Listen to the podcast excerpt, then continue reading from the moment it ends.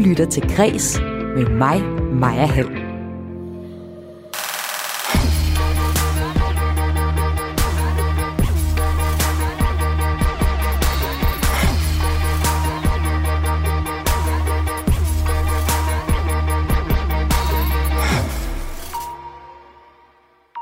Filmselskabet bag Pulp Fiction sagsøger filmskaberen bag Quentin Tarantino.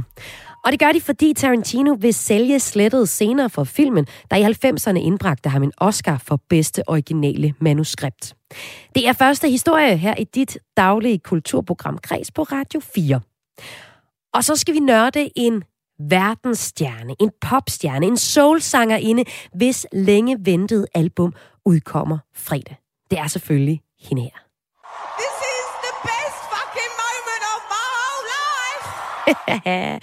Adele er store følelser og har en stemme, der har indbragt hende 15 af de prestigefyldte Grammy Awards. Men hun er også et ægte menneske, der banner, så det sviger. Og på fredag, der udkommer Adeles nye album, 30.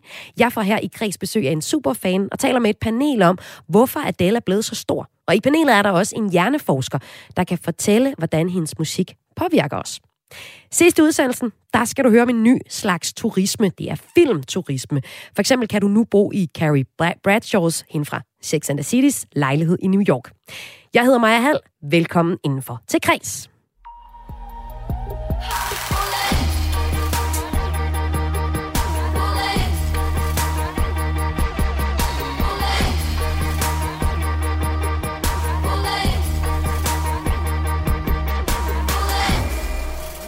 Pulp Fiction. Du husker den helt sikkert. Den ikoniske klassiker fra 1994.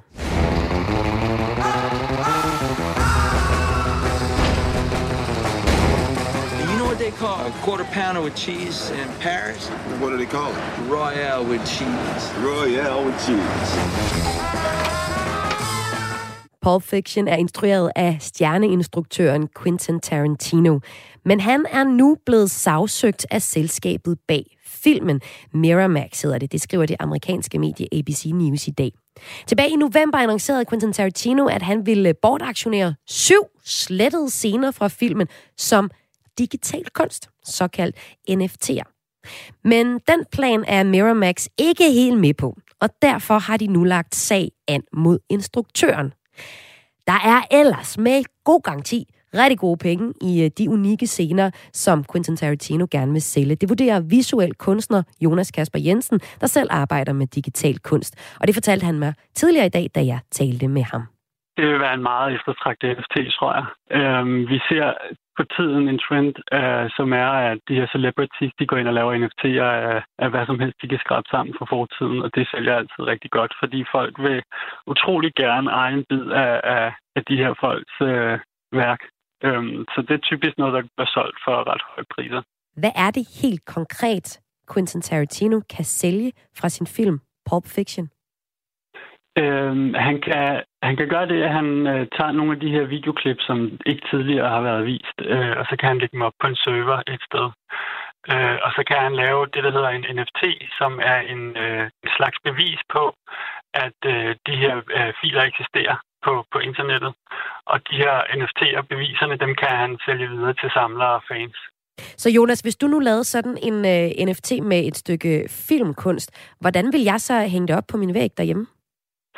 Øh, jamen, det er der flere måder at gøre. Øh, jeg tror, at de, de fleste samlere, de har dem egentlig bare i der, på deres, i deres øh, tegnebog, altså den, øh, det sted, hvor de kan bevise, at de ejer de her NFT'er. Men man kan sagtens købe øh, fjernsyn, altså, øh, som man så sætter sin film op på og får den til at loope. Det, det er der samler, der gør. Og så kunne jeg få sådan et lille stykke øh, Pulp Fiction til at hænge på min øh, væg. Helt konkret, hvad er en NFT? Um, en NFT er et, uh, er en, uh, er et sæt uh, data, en, det er et stykke data, som, uh, hvad hedder det, um, som netop øh, henviser til sådan en fil, som kan ligge hvor som helst på internettet, øh, og som så også samtidig bliver øh, lagret i, på en blockchain. Øh, en blockchain kan være Ethereum, eller der er forskellige typer blockchains. Og blockchainsene, det, det smarte ved dem, det er, at de kan ikke ændres. Så, så de her NFT'er, de, øh, de henviser til et medie, som ikke kan ændres, og derfor kan man altid bevise, at det her værk er ejet af den her samler og lavet af den her kunstner. I det her tilfælde øh, øh, filmkunstneren. Og øh, Jonas Kasper Jensen, du arbejder jo selv som visuel kunstner og øh, laver også digital kunst. Hvem sælger du de her værker til, som jo er blevet rigtig populære i øh, den seneste tid, altså de her NFT'er? Ja, øh, altså jeg har oplevet øh, i, i, i særligt i år, at øh, jeg er begyndt at kunne sælge mine digitale værker som NFT'er. Øh, og det er samlere øh, over hele jorden. Øh, så det er et internationalt marked. Øh, og det, det fantastiske ved det er, at de her samler de er meget engagerede, så de køber for eksempel en digital skulptur øh, som en NFT, og så går de, øh, så går de ud på en virtuel, øh, en virtuel virkelighed på deres computer og sætter de her skulpturer op, øh, så man kan besøge dem med avatar. Så det er sådan ret, øh, det er lidt af den der cyber øh, øh, fremtidsverden, som vi altid har tænkt på, den er begyndt sådan at folde sig ud øh, med de NFT'er fortalt her visuel kunstner Jonas Kasper Jensen. Og helt konkret, så vil Quentin Tarantino lave syv digitale kunstværker ud af filmen Pulp Fiction, som øh, så skal indeholde slettede scener, håndskrevne uddrag fra det originale manuskript og også eksklusive kommentar fra ham selv om de slettede scener. Og værkerne vil han så sælge på aktion. I en pressemeddelelse tidligere på måneden, der sagde han, at NFT'er skaber en verden af nye muligheder for at forbinde fans og kunstnere, og jeg er henryk over at være en del af det eller kunne tjene rigtig mange penge på det, tænker jeg. Helt så begejstret er filmselskabet Miramax dog ikke omkring eh, Quentin Tarantinos idé. De mener nemlig, at Tarantinos planer krænker deres rettigheder til filmen. Derfor vil de nu få en domstol til at sætte en stopper for de digitale værker. Om lidt her i Kreds på Radio 4, der skal det handle om filmturisme. Du kan nemlig nu bo i Henneherses lejlighed. I spent $40,000 on shoes, and I have no place to live? Carrie Bradshaw, altså hende fra Sex and the City. Hun bruger rigtig mange penge på sko, men hun har altså også en lejlighed i New York i serien. Og den kan du nu få lov at bo i. Men det er ikke den eneste eksempel på filmturisme. Jeg får besøg af direktøren fra Film Fyn, der giver turen går til filmturisme, og her skal du blandt andet til New Zealand, London og Ystad i Sverige for at få de vildeste oplevelser, fortæller han. Men før vi skal nørke, nørde, først, før vi skal, før vi skal til uh, turen går til filmturisme, så skal vi nørde musikken og mystikken ved en af vores tids største stjerner, der fredag udgiver sit længe ventede album 30. Du lytter til Græs med mig, Maja Hall. Hun har vundet 15 af de prestigefyldte Grammy Awards. De to sange Hello og Someone Like You har begge over 1 milliard afspilninger på Spotify alene. Og så har hun solgt over 50 millioner fysiske album i en tid, hvor folk streamer musik mere end de går i pladebutikken. Engelske Adele er med andre ord en superstjerne, og fredag er der en længe ventet premiere, når Adele udgiver sit fjerde album med titlen 30.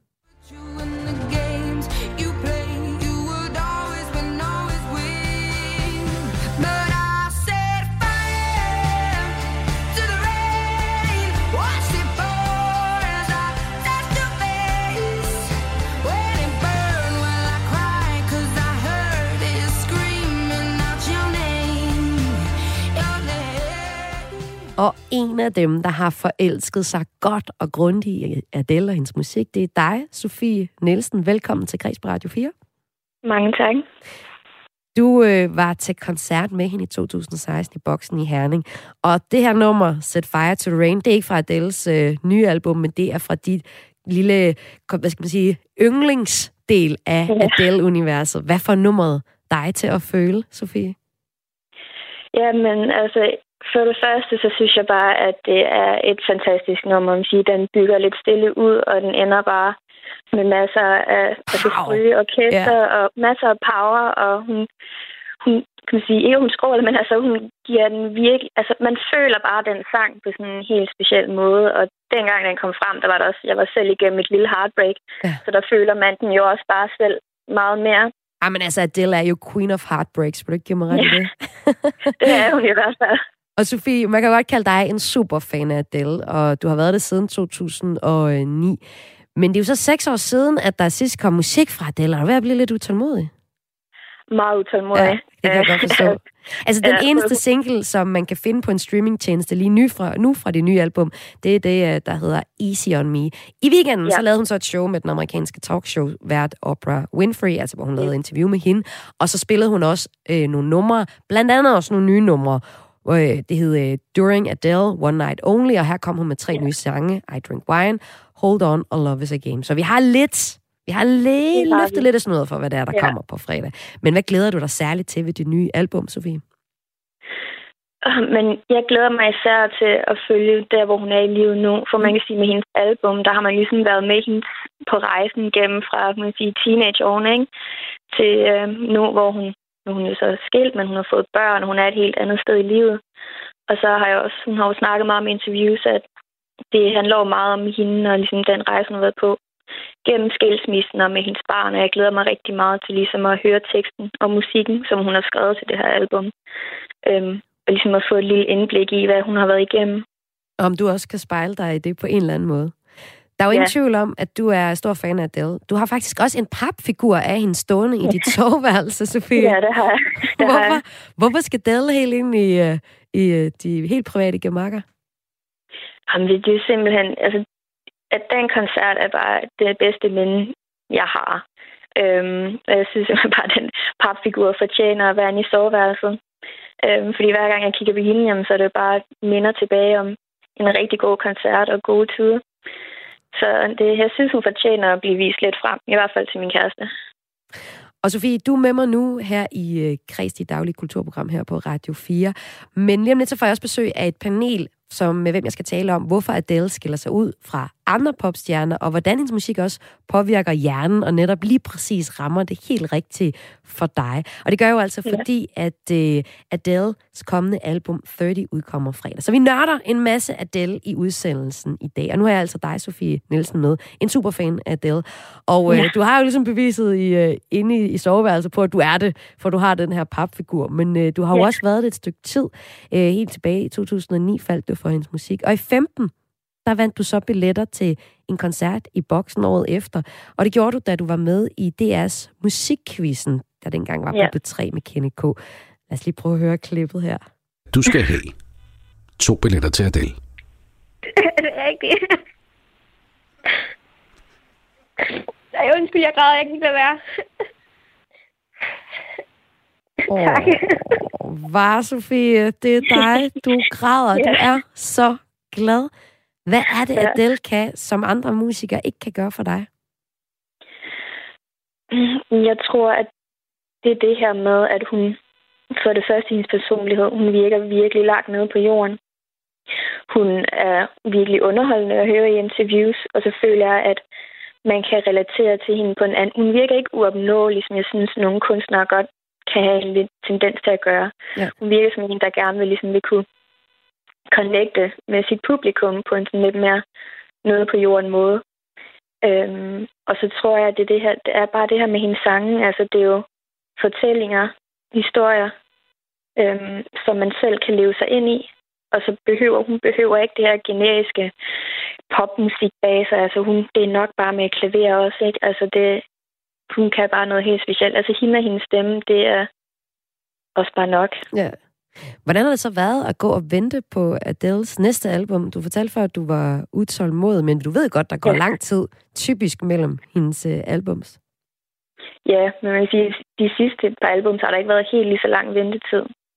Jeg tror også, der var en gang, var det i 19 eller 20, hvor der var blevet ligget et klip, hvor hun sagde, at hendes album var på vej, og så går der alligevel to år, ikke? så man Ja. når lige at gå og glæde sig, så kan du lige få lov til at vente lidt længere. Ja.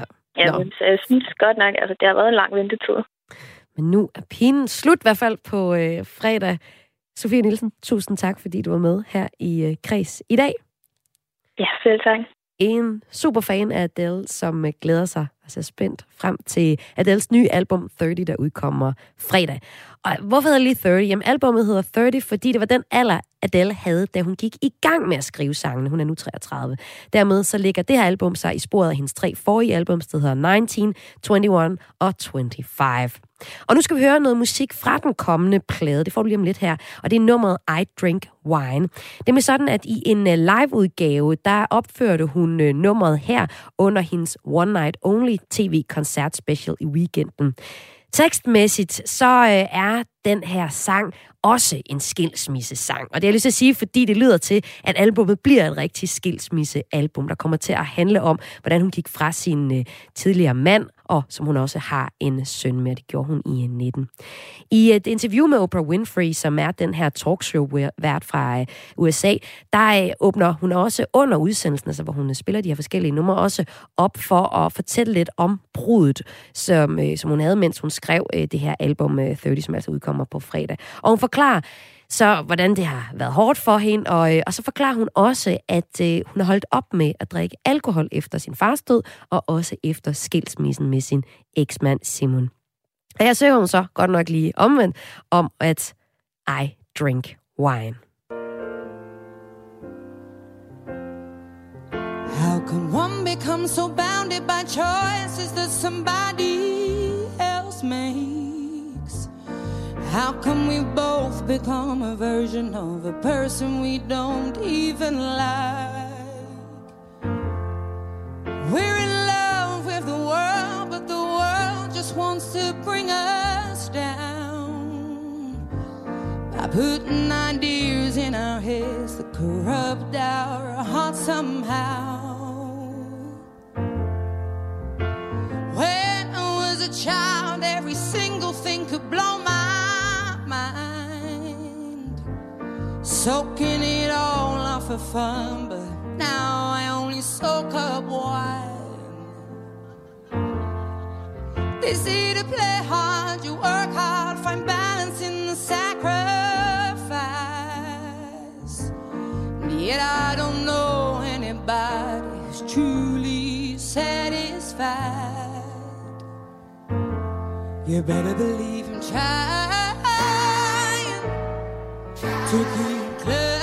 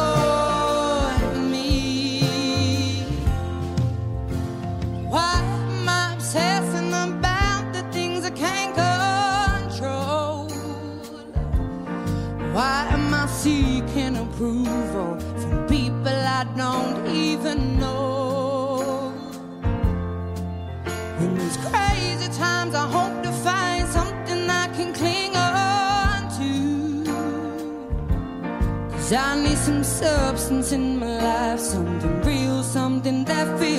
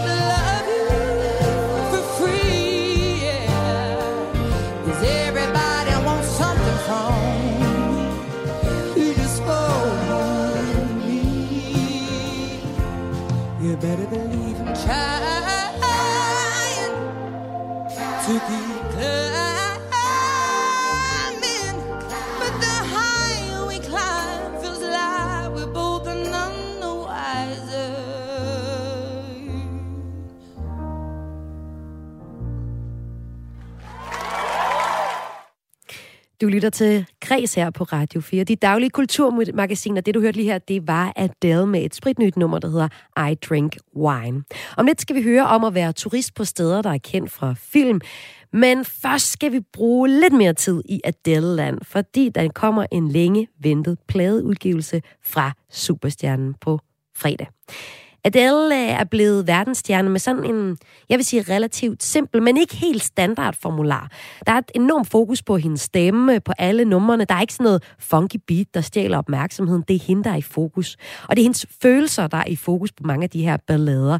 Og så er det også det, den uden for sangene, jamen så er det den der lidt jævne personlighed på scenen, som fascinerer mange, og også i interviews har bjergtaget millioner verden over, som hun turnerer for med jævne i mellemrum. Altså, hvor fedt er det ikke lige, vi lige har hørt det her øh, storladende musik, og så er hun også bare så sindssygt broden, som jeg skal vise dig et eksempel på nu. For eksempel er der lavet rigtig mange opsamlinger på, hvor mange gange hun bandede til en optræden på Glastonbury Festivalen i 2016, og her er bare lige et par stykker af dem. This is the best fucking moment of my whole life. Maybe the world will just be like fuck off, and I'm sure a few of you right now are like fuck off. I don't know how to fucking say anything. Oh, fuck off. Ja tak, Adele. Vi bliver lige her i studiet. Den her opskrift med øh, få udgivelser og turnéer. Ingen brug af sådan sex appeal, og ikke noget med at hoppe over på tidens nåde og stikke ud i øh, poplandskabet og gøre det som alle de andre. Hun er mange, på mange måder enkel og sig selv. Og det skal vi tale om nu, og det skal jeg tale med et panel om. Jeg har samlet et øh, panel af folk med musikverdenen for at blive lidt klogere på, hvad det er, Adele kan, og hvad det er hendes simple formular, hvorfor den virker så godt. Jeg vil gerne byde velkommen til tre styks. Først Ole Rosenstand Svind, eh, øh, Svit, undskyld, øh, redaktionssekretær på GAFA, og du er vores musikekspert nu i panelet. Velkommen til. Øh, jo, tak. Og også velkommen til dig, Katrine Fris Sønderby. Du er artist manager og booker hos Moody Mongoose. Velkommen til dig også. Tak. Og du øh, har også været med til at stifte det her øh, Moody Mongoose. Og så er du ligesom en med i panelet til at fortælle os, hvad er det, der skal til? Hvad, hvad, hvordan sælger man en artist? Og så er du også ekstremt nørdet omkring det øh, musiske. Ja. Og sidst men ikke mindst, velkommen til dig, Peter Wust, chef for Music in the Brain ved Aarhus Universitet. Hjerneforsker, jazzmusiker, men øh, med hjerneforskningen i fokus har inviteret dig med i dag til at fortælle, hvordan Adels musik påvirker vores hjerne. Velkommen til dig. Tak for det.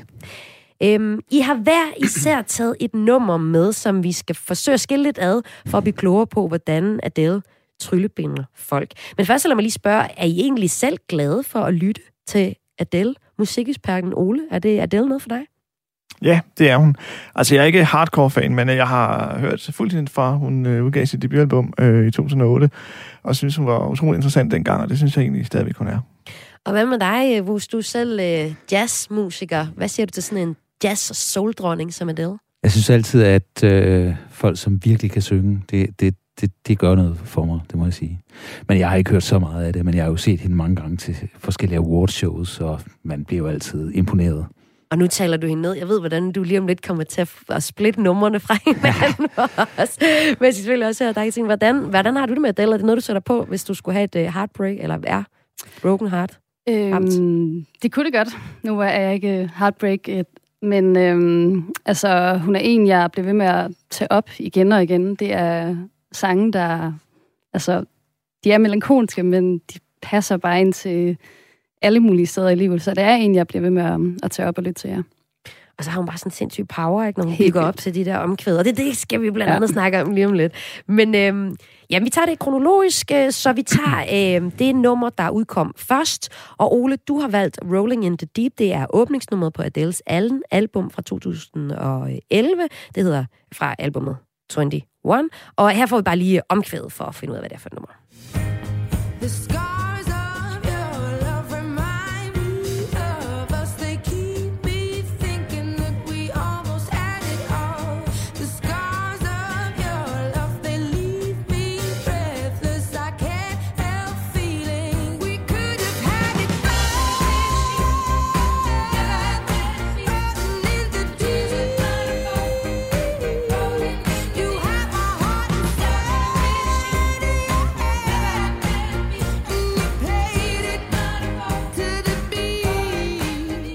Og Ole, hvorfor valgte du det her nummer? Og det er lidt et atypisk Adele-nummer, fordi det er faktisk efter Adele-standard et ret øh, tempofyldt nummer. Hun er jo især kendt for sine meget øh, følelsesladede ballader. Og det her er også sådan et, øh, sådan et halv-up-tempo-nummer med gang i den, øh, hun, med sådan et øh, steady trommebeat, og øh, sådan lidt en mere øh, sådan udadvendt, næsten aggressiv attitude. Det er jo sådan en sang om, at øh, kæresten er skrevet, eller har været en utro, øh, og så nu kan han bare rende hende et vist sted, og hun er ligeglad, hun er videre, og hun, hun skal nok klare sig.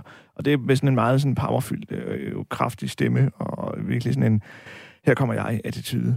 Og sådan har hun jo egentlig været på en eller anden måde fra starten af, altså fra, fra det første album, hvor hun er øh, 19, eller det hedder 19, så det er der, hun startede med at skrive øh, numrene. Men du siger så, at det her, det her det, der er der mere tempo på, for ellers, hvad er et klassisk Adele-nummer? Jamen, det er jo en ballade. Øh, hvad hedder det? Øh, altså, nogle af de, de største hits med hende, det er jo sådan nogle uh, Hello, eller Set Fire to the Rain, eller Someone Like You, uh, også den nye single, Asian Me. Det er jo ballader med sådan klaver i, i front, og, og sådan lidt mindre tempo. Og så er det ballader, hvor hun har masser af personlighed. Men Adele er jo ikke en, der fortæller specielt meget om hendes privatliv. Vi ved, at hun er gået fra sin mand, og hun har fundet en ny. Vi ved også, at hun har en, øh, en 5-6-årig øh, søn, som øh, hun er meget ked af skal opleve det her, den her skilsmisse. Men, men hvordan er det, det hænger sammen, at folk elsker hendes offentlige fremtoning som en meget ærlig kvinde, men hun stadig ikke er, er specielt sådan privat?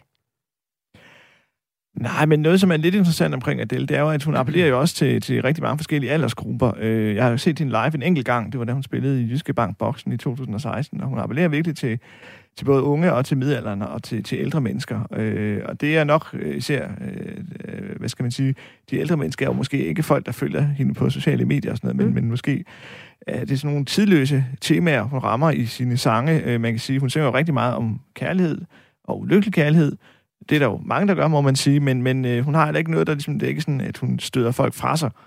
Øh, og det der med ulykkelig kærlighed, det kan alle jo forholde sig til. Ja, så hun fortæller om nogle, nogle meget generelle ting i, det, i virkeligheden, og det gjorde hun også, øh, da hun talte med Oprah Winfrey her i forbindelse med øh, en lille, en større koncert, hvor hun præsenterede også nogle nye numre. Der fortalte hun så om, at øh, at det, det, hvad kan man sige, Oprah var sådan lidt, er det ikke et skilsmissealbum, det her? Og så sagde hun sådan noget med, åh, men altså, jeg er også selv i skilsmisse med mig selv, tror jeg, hun formulerede. Men hun fortæller også om, hvor hårdt skilsmissen faktisk er for hende. Så en lille smule fortæller hun her. But it was just exhausting. You know, the process of of a divorce, the process of you know being a single parent, the process of not seeing your child every single day wasn't really a plan that I Mhm. had when I you know when I when I became a mum. It just I felt like not doing it anymore. Sådan lød det altså her i et interview med Oprah Winfrey.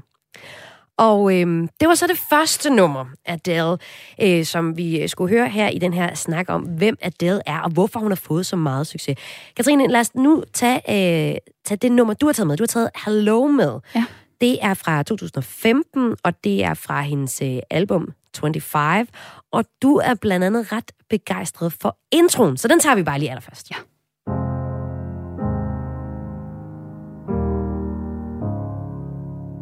Hello, it's me. I was wondering if after all these years you'd like to meet to go over everything. They say the time's supposed to heal you, but I ain't done much healing. Oh, Adele med Hello. Hvad er det, du synes, der er så fascinerende ved lige præcis den her intro? Jeg tror, det er, fordi den er så altså, ikonisk og genkendelig. Altså, du hører de her få akkorder, den her rundgang, og så kommer altså, hello, og så ved man med det samme bare, hvilken sang der taler om.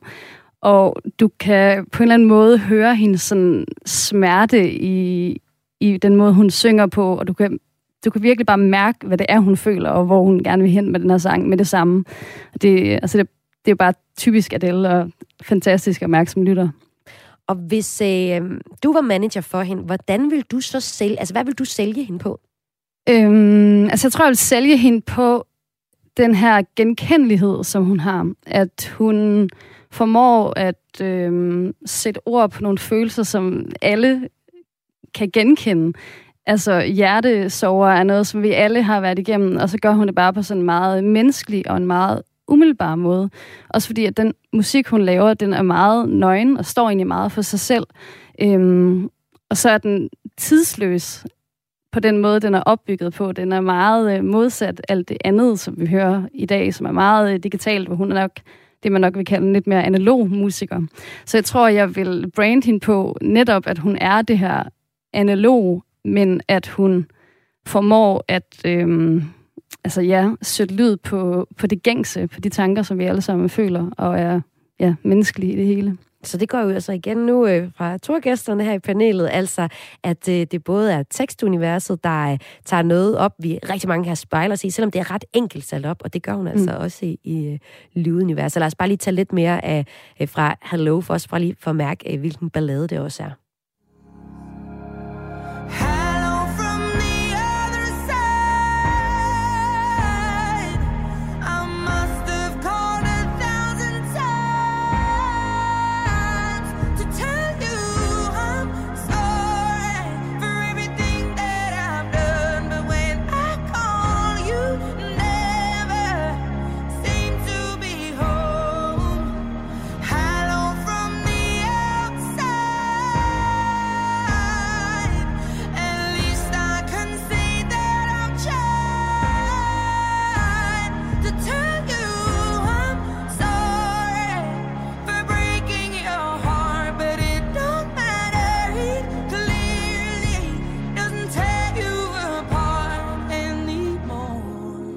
Adele med nummeret Hello.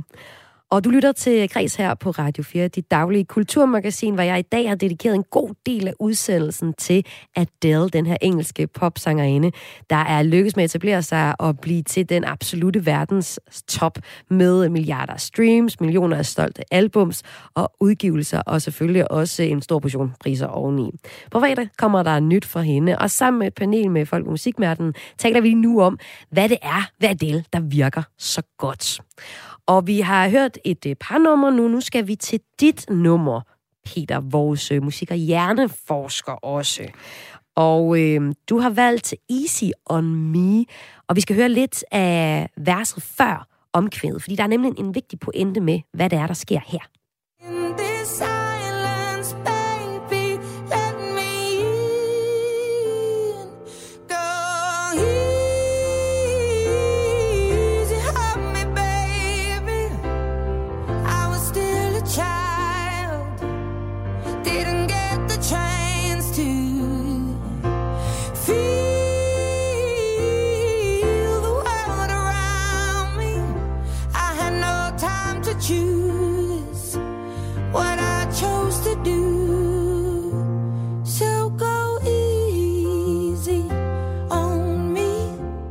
Peter, hvad er det, der sker på det her nummer? Jamen altså, Adele er jo øh, et rigtig godt eksempel på, at less is more. Fordi det, der er med hendes øh, musik, det er, at den er bygget 100% op om hendes stemme. Og derfor så skal akkompagnementet være noget, hvor vores hjerner siger, det forstår jeg udmærket, det er klaver. Det er næsten altid klaverbordet på den ene eller den anden måde. Der er næsten kun akkorder, som vi kan forudsige. Og øh, rytmikken er også meget... Øh, der er ikke meget rytmik i de her ballader. Til gengæld, så øh, giver det utrolig meget rum til, at man kan høre hendes stemme, og fantastisk hun kan synge. Øh, og noget af det, som man jo lægger mærke til i alle hendes sange, det er det, man kalder ambitus. Altså, hvor langt ned hun kan gå og lyde godt, og hvor højt op hun kan gå og stadigvæk lyde godt. Er det også noget med, at hun har en stemme, der kan lidt mere end normale kvinders øh, sangstemme, har jeg hørt? Det, det må man sige, og det er jo meget sjældent, altså enten lyder folk godt op i toppen, eller også lyder det godt nede i bunden, men det er meget sjældent, at man lyder godt i hele registret, mm. kan man sige. Og øh, det er jo alt sammen noget, som gør, at vi, øh, vi kan næsten ikke lade være med at føle noget, når vi hører Adele. Fordi det vi også ved fra øh, noget af vores forskning, det er, at det emotionelle, altså for at ramme det emotionelle i, i hjernen, der er stemmen utrolig øh, effektiv. Øh, der er lavet mange undersøgelser, de viser næsten alle sammen af det her, at hvis man kan fokusere på stemmen, og hvis der er vokal på, så vil mange mennesker øh, tænke, ja, jeg kan, jeg kan faktisk føle, hvad kunstneren føler. Øh, det kalder vi også emotionel smitte, altså at man bliver smittet af den følelse, som kunstneren kommer ved. Og derfor så giver man sig bare sig til at tude. Og så giver man sig til at ja. tude, og altså helt øh, i vores hjerne, der, der, der øh, rammer det noget, hvad hedder det, det rammer det, vi kalder det limbiske system, som, øh, som er sådan nogle, hvad skal man sige nu, sådan nogle umiddelbare følelser, øh, sådan nogle, nogle øh, ubevidste følelser. Men som mennesker, der har vi også den anden lille del af følelsessystemet, der siger, jamen vi kan også godt tænke over det, ligesom påvirke den måde, vi føler det ved øh, øh, øh, det er den måde, vi tænker på. Og der kan man sige, at hele den markedsføring, der er omkring hende, og øh, alle de der historier om øh, kærester og så videre, øh, og hendes barn, det, det, det spiller sig ind, og så forstørrer det faktisk de følelser, som vi føler, når vi hører det. Og hvis nu øh, Ole eller Katrine eller jeg, vi sætter noget Adele på, når vi er i, i hjertesover på en eller anden måde, er det så egentlig øh, fordrende for vores smerte at blive spejlet på den måde? Ved Ja, man noget det, hvad? det, det, det kan man sagtens sige, fordi det vi jo meget bruger musik til, det er, altså hvis man skal helt ned i grundlaget for, at vi har musik, så er det jo meget det der med, at vi føler et fællesskab gennem musik. Og det, der ofte sker i det, det er, at vi for eksempel hører sådan en sørgelig sang her, og så tænker vi, nå, jeg er ikke den eneste, mm. der har det på den her måde. Så vi kan føle med hende, samtidig med, at vi spejler hendes følelser, så kan vi også tænke, jamen, øh, nå ja, det er måske ikke så slemt alligevel, for det, det har alle mennesker. Og Peter, hvad er det så, der sker lige præcis i det her nummer, som sker i cirka alle Adele-numre? Stille og rolig vers, og så Ja. bam, Bam. så skal vi høre et omkvæd, ikke? Det, det er jo det. Og, og, og det er igen det der med, at øh, når man, musik er jo by, meget bygget op om kon, kontraster. Og hvis man så kan lægge en... Hvis man kan simplificere det, sådan der kun er én kontrast. I det her tilfælde mellem A og B-stykket, altså verset om omkvædet, det sker næsten i alle hendes, hendes ballader. Så kan man på den ene side både påvirke os meget kraftigt i ene retning, og samtidig få vist, at hun kan gå op og tage de høje toner i B-stykket. Og øh, det gør hun jo så rigtig, rigtig meget, det her. Det er ligesom den samme opskrift, hun bruger til rigtig mange af sine øh, numre. Så Katrine øh, Fri Sønderby, du er artist, manager og booker hos Moody Mongoose, og du har også været med til at stifte. Vil musikbranchen ikke gerne have noget nyt? Til dels. Altså, jeg tror, der er mange, der tænker på inden for pladeindustrien, at når der er noget, der virker, så vil man gerne gentage det. Ja. Øhm, og det giver også en forklaring på, hvorfor at Adele, hun altså gentager sig selv så mange gange. Fordi det virker jo, og altså man kan bare se, at Adele har ikke udgivet noget i seks år. Hun udgiver en single, den slår alle rekorder. Ja. Den blev lyttet en million gange i timen i de første 24 timer, den blev udgivet. Og hun har udgivet den her ene single nu, og hun ligger som den femte mest afspillede artist på Spotify lige nu. Så det siger jo noget om, at altså, det virker. Men altså, der bliver også nødt til at ske en eller anden form for fornyelse. Så altså, jeg er meget spændt på, hvad der sker på det nye album, fordi der, der skal også ske noget nyt. Fordi, ja. Ja, ellers så går folk hen og bliver trætte af det, men hun skal heller, selvfølgelig heller ikke afvige alt for meget, fordi det skal jo være det, man stadigvæk kender. Altså, som branchekender, øh, kalder jeg dig lige her, ja. Ja. så, så øh, er det det der med, at, at det skal, må gerne være noget, vi kender godt, og så en lille smule fornyelse. Ja, præcis. men ikke, det behøver ikke være for meget. Man behøver ikke at skifte fuldstændig øh, hårfarve og tøjstil. Nej, altså der, der er nogen, der lykkes med det. Ja. Ja. Øhm, Billie Eilish for eksempel, Ja. ja. hun laver meget forskellig musik. Ja. Men der er stadigvæk den her øh, procentdel, som er genkendelig over for, for den faste lytter. Men der skal man jo også huske, at det er jo også singlen, den her. Ja. Øh, og så, så derfor har man valgt en, den første single, den skal man ligesom minde folk om, hvad var det nu, de, har, øh, de ikke har fået de sidste seks år. Så kunne jeg sagtens forestille mig, at der kom noget, der havde noget lidt mere, lidt mere kant Præcis. øh, hen ad vejen. Og, og hvad siger du, øh, Ole, som vores musikekspert fra, fra GAFFA? Altså, andre popstjerner gør jo noget for at forny sig.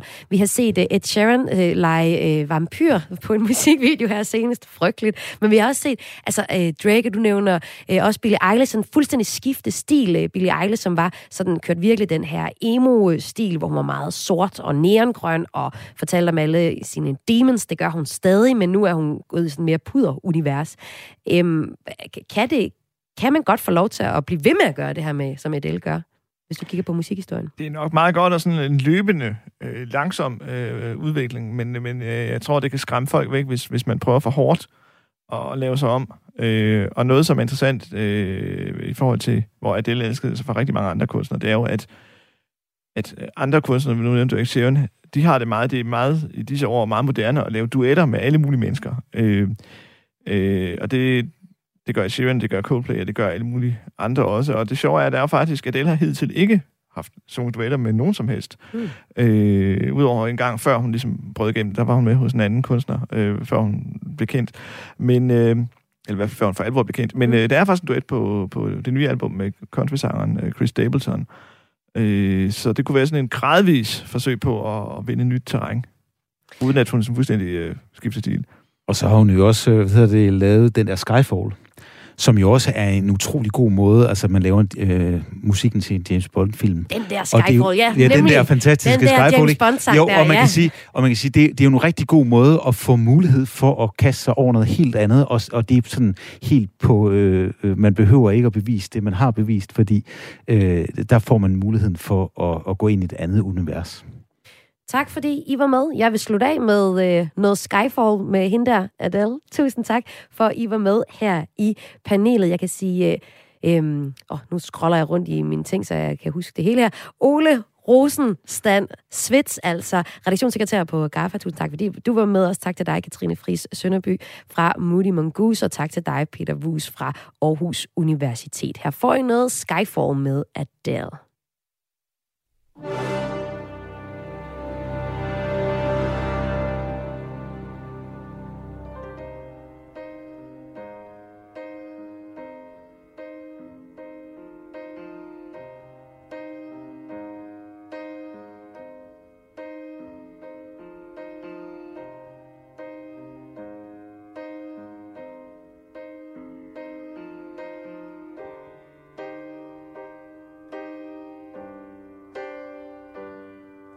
This is the end.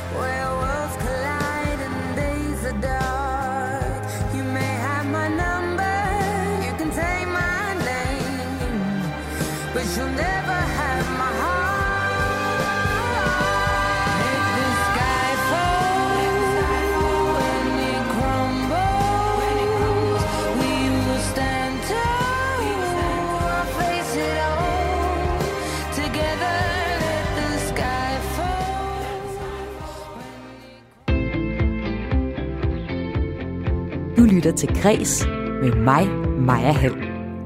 På booking-sitet Airbnb kan du booke en lejlighed præcis magen til Carrie Bradshaws, altså hovedkarakteren fra serien Sex and the City, og præcis den, hun boede i i filmen.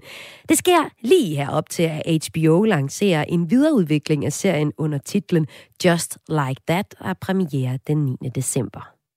Ladies, your table is ready.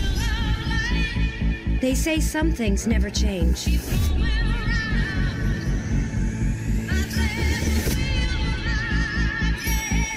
But the truth is, life is full of surprises. And as your story unfolds, the city reinvents itself. Den originale serie Sex and the City blev indspillet i New York og er på mange måder, så var serien også med til at gøre byen utrolig hyped blandt unge kvinder. Og nu kan jeg sige velkommen til min sidste gæst her i dit daglige kulturprogram Kreds på Radio 4. Claus Hansen, direktør fra Film Fyn. Velkommen til Kreds. Tak skal du have. Det vi to skal tale om nu, det er filmturisme. Det er noget, du selv har arbejdet med, og du har lovet at give os øh, tre ekstremt gode eksempler på de vildeste filmoplevelser, man kan få ude i virkeligheden. Men øh, Claus allerførst, hvad er historien bag filmturisme? Jamen altså, nu, nu havde du et eksempel fra, fra Airbnb og Sex and the City, og, øh, og hvis jeg lige overfører det konkret på, øh, på Danmark og på Fyn, så er der en kirke i Horne uden for Forborg, som øh, lagde location, altså optagested, det var der, at Adams Æbler, Anders Thomas Jensen med Mads Mikkelsen og de andre i hovedrollerne, øh, der var stadig folk, der, kommer, der tager til Horne for at se den kirke, hvor Adams Æbler blev, blev, blev, blev optaget. Bare det er sjovt. Ja, men det, det, det er ret sjovt. Og øh, det er jo, nu det er et enkelt eksempel, og hvis man så flyver lidt op i helikopteren, så er filmturisme ofte udtryk for en, øh, en, en, en, en strategi, en turismestrategi, hvor man bruger film- eller tv-series univers til at tiltrække øh, turister til et land eller et område og sådan. Øh, Horne er, er, er jo ikke en del af en strategi, men, men, men, men det har man set andre steder. På Fyn har vi haft sådan en strategi. Vi er ved at udvikle en ny strategi omkring film, filmturisme. Og, øh, og det er jo at bruge optagsteder øh, som, som, som magnet for besøgende udefra, som skal generere indtægter og samtidig være med til at øh, brande øh, området, øh, både i forhold til turister, men også sådan give en, en, en, en, en fællesskabsfølelse, en selvværdsfølelse, som er med til at øh, kan styrke en bosætningsstrategi, øh, for eksempel på, på, på Fyn. Okay, det er meget konkret en bosætningsstrategi, men det, der ligger bag det, eller det, der ligger foran, det er jo nogle øh, fede film i virkeligheden. Og du har taget tre eksempler med på øh, ting, man kan opleve fra film eller serie ud i virkeligheden. Og det første eksempel, øh, det kunne lyde sådan her. Legend tells of a ring created by an ancient evil that gave its wearer the power to enslave the world. Believed lost for centuries. It has now been found. Is it secret? Is it safe? Det var fra filmen Ringnes Herre. Og vil man opleve den film i virkeligheden, så skal man til New Zealand. Hvad er det for en oplevelse, der venter her? Jamen altså, hvis du går ind og, og googler på, øh, på Lord of the Rings New Zealand og øh, turisme, øh, så, så finder du øh, hjemmesider, hvor at du kan komme one day in Middle Earth, eller half day in Middle Earth, eller a week in Middle Earth, øh, hvor at du kan køre rundt i New Zealand og se de forskellige optagsteder, og så er der også nogle aktiviteter rundt omkring, hvor at du kan komme ind i rollespil og, øh, og, og alt muligt. Og det er jo det, det karakteristiske er jo, at det her det er et brand. Det er jo ikke en enkelt film. Det er ikke bare Adams æbler. Det er, det er et brand, som hele verden kender fra, øh, fra Tolkien-trilogien, bøgerne og fra, fra filmene øh, og sådan. Og, øh, og så har man lavet en, en, en decideret strategi på New Zealand for at sige, det her, det kan vi bruge til noget. Mm. Vi vil gerne tiltrække turister, og så laver man den her turismestrategi. Og instruktøren Peter Jackson optog jo så altså også Ringenes Herre Hobbiten på New Zealand. Og man kan Oh ja. for eksempel også øh, se The Land of Mordor på New Zealands øh, sydø i, national, i en nationalpark dernede. Så der er jo så nogle helt konkrete ting fra filmen faktisk øh, også skal se. Der er helt konkrete ting, og Ja. så er der hobbit-aktiviteter. Ja. Altså, tænk at være hobbit en, øh, for en dag, det er jo en... en Det er altså, det vil jeg gerne rejse til New Zealand ja, det er for. rigtigt. Nå, så er der også... Øh, ja, man kan jo sige, New Zealand, det lyder smart og fancy, men så gør corona nu, at man skal ikke rejse så langt væk. Så måske kunne Sydsverige så være en mulighed. Vi øh, skal nu med kriminalkommissær Kurt Valander til Ystad i Sydsverige.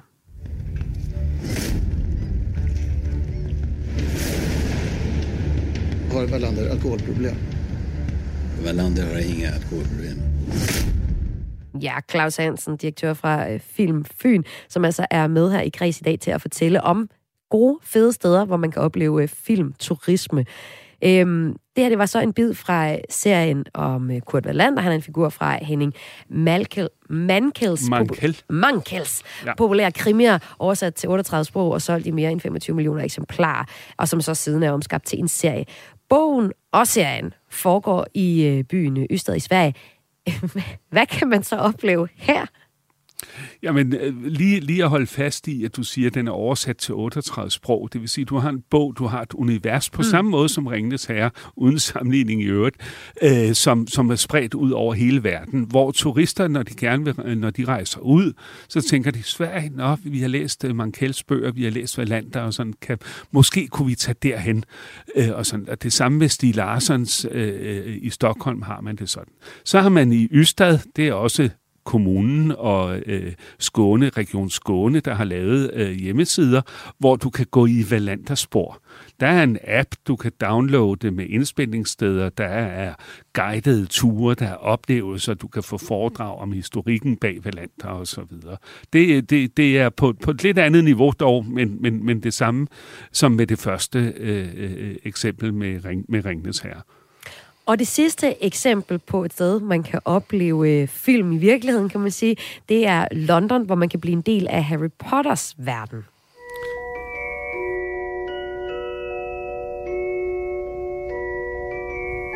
Did you ever make anything happen? Anything you couldn't explain?